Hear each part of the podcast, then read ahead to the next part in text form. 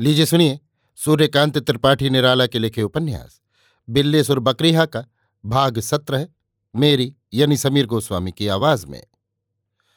बिल्लेसुर गाँव आए, जैसे कोई किला तोड़ लिया हो। गर्दन उठाए घूमने लगे। पहले लोगों ने सोचा, शकरकंद वाली मोटाई है, बाद को राज खुला।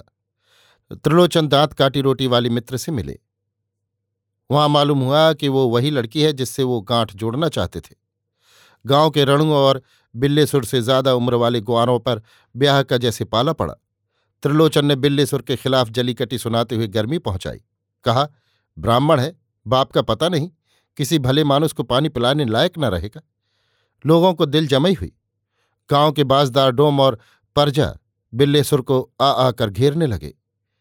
खुशामद की चार बातें सुनाते हुए कि घर की सूरत बदली, चिराग रोशन हुआ। साल भर में बाप दादे का नाम भी जग जाएगा। पहले सूने दरवाजे से सांस लेकर निकल जाते थे, अब अड़े रहेंगे, कुछ लेकर टलेंगे। बिल्लेसुर को ऐसी गुदगुदी होती थी कि झुर्रियों में मुस्कुरा देते थे। सोचते थे, परजे नाक के बाल बन गए। पतले हाल की परवाह न कर, चढ़कर ब्याह करने की ठानी। लोग हंसाई से डरे। परजे ऐसा मौका छोड़कर कहाँ जाएँगे? सोचा, इन्हें कुछ लिया दिया ना गया तो रास्ता चलना दूभर कर देंगे। बाप दादों से बंधी मीड़ कट जाएगी। भरोसा हुआ कि ब्याह का खर्च निबाह लेंगे। नाई रोज तेल लगाने और बाल बनाने की पूछने लगा। कहार एक रोज अपने आप आकर दो घड़े पानी भर गया। बहना बत्ती बनाने के लिए रुई की चार पिंडियाँ दे गया। चमार आकर पूछ गया, ब्याह के जोड़े नरी के बनाए या मामूली? चौकीदार पासी रोज आधी रात को हाँक लगाता हुआ समझा जाने लगा कि पूरी रखवाली कर रहा है। गंगावासी एक दिन दो जोड़े जनेऊ दे गया। एक दिन भट्ट जी आए और सीता स्वयंवर के कुछ कवित्व और भूषण की अमृत ध्वनि सुना गए गर्ज ये कि इस समय कोई नहीं चुका। बिल्ले सुर का पासा पड़ा। जमींदार ने उनकी दहली पर पैर रखा। सारा गाँव टूट पड़ा। जमींदार गए थे। ब्याह हो रहा है। कम से कम दो रुपये बिल्ली सुर नज़र देंगे। फिर मदद के लिए पूछेंगे। कुछ इस तरह वसूल हो जाएगा। जैसे कानपुर से आटा शक्कर मंगवाएँगे तो बैलगाड़ी के किराए के अलावा कुछ काट कपट करा ही ली जा सकेगी। त्रिलोचन भी जमींदार के साथ थे। सोचा था उनके पीछे पूरी ताकत खर्च कर देंगे। कुछ हाथ लगी ही जाएगा। त्रिलोचन को देखकर बिल्लेसुर ने निगाह बदली। जब भी त्रिलोचन तथा दूसरों ने जमींदार के समंदर पर बरसने के लिए बिल्लेसुर को बहुत समझाया, रिक्त पारणिन पश्येत राजानम देवताम गुरम। फिर भी बिल्लेश्वर अपनी जगह से हिले नहीं। जमींदार के सम्मान में बैठे, दांतों में तिनके सा लिए रहे। कुछ देर बाद जमींदार मन मार कर उठ गए। त्रिलोचन पीछे लगे रहे। आगे बढ़कर अच्छी तरह कान भर दिए कि हुक्म भर की देर है। गाँव में दूसरे दिन से बिल्लेसुर की इज़्ज़त चौगनी हो गई। जमींदार के घर जाने का मतलब लोगों ने लगाया। बिल्लेसुर के हाथ कारों का खजाना लगा है। तरह तरह की मनगढ़ंतें फैली। किसी ने कहा, सोने की ईंटें उठा लाया है। किसी से बतलाता नहीं। छिपा जोगी है। दो साल में देखो गाँव खरीदेगा। किसी ने कहा, महाराज के यहाँ से जवाहरात चुरा लाया है, लेकिन घर में नहीं रखे। बाहर कहीं घूरे में या पेड़ तले गाड़ दिए हैं, ताकि चोरों के हाथ न लगें। ऐसी बातचीत जितनी बढ़ी, बिल्लेसुर के सामने लोगों की आँख उतनी ही झुकती गई। दूसरे गाँव के लोग भी दरवाजे से निकलते हुए बिल्लेसुर को पूछने लगे। एक दिन नाई को बुलाकर बिल्लेसुर ने कहा, मन्नी की ससुराल गोवर्धनपुर जाओ और कह आओ ब्याह बारात ले जाकर करेंगे। लड़की को मन्नी की सास बुला ले। उन्हीं के घर में खम गड़ेगा बाकी यहाँ आकर समझ जाए। नाई कह आया। फिर नातेदारों के यहाँ न्योता पहुँचाने चला। एक गांठ हल्दी, एक सुपाड़ी और तेल मायन ब्याह के दिन जबानी। जितने मान्य थे, दोनों जगहों की विदाई की सोचकर मंडलाने लगे। बिल्लेसुर के बड़प्पन की बात के पर बढ़ चुके थे। वे अवसर नहीं चुके। दूसरे गाँव में गाड़ी मांगी। व्यवहार रखे रहने के लिए मालिक ने गाड़ी दे दी। बिल्लेसुर चक्की से गेहूँ पिसा लाए। गाँव की निठल्ली बेवाओं से दाल दरा ली।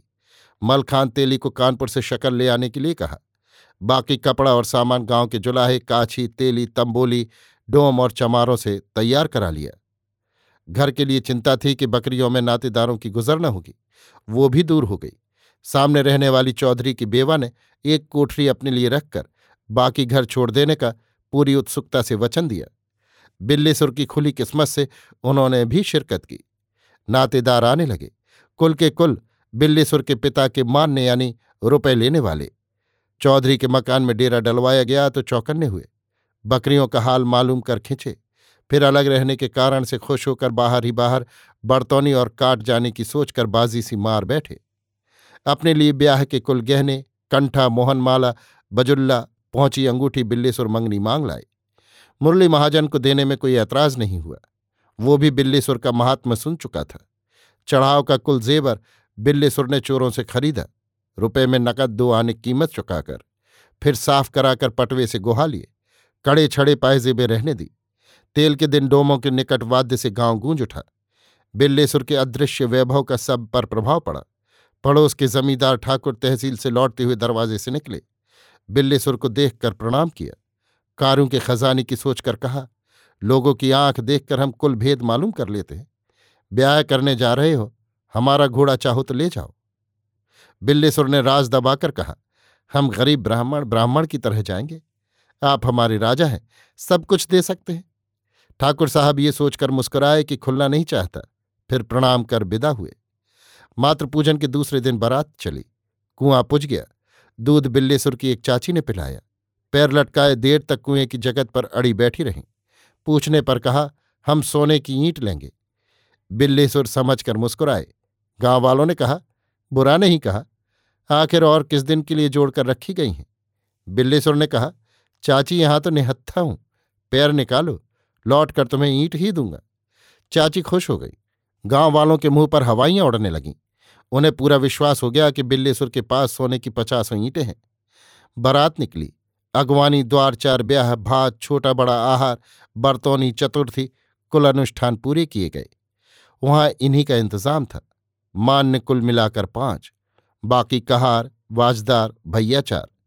चार दिन के बाद दुल्हन लेकर बिल्लेसुर घर लौटे। फिर अपने धनी होने का राज जीते जी न खुलने दिया। अभी आप सुन रहे थे सूर्यकांत त्रिपाठी निराला के लिखे उपन्यास बिल्लेसुर बकरीहा का सत्रहवां और अंतिम भाग, मेरी यानी समीर गोस्वामी की आवाज़ में। इसी के साथ सूर्यकांत त्रिपाठी निराला का लिखा बिल्लेसुर बकरीहा उपन्यास अब समाप्त होता है।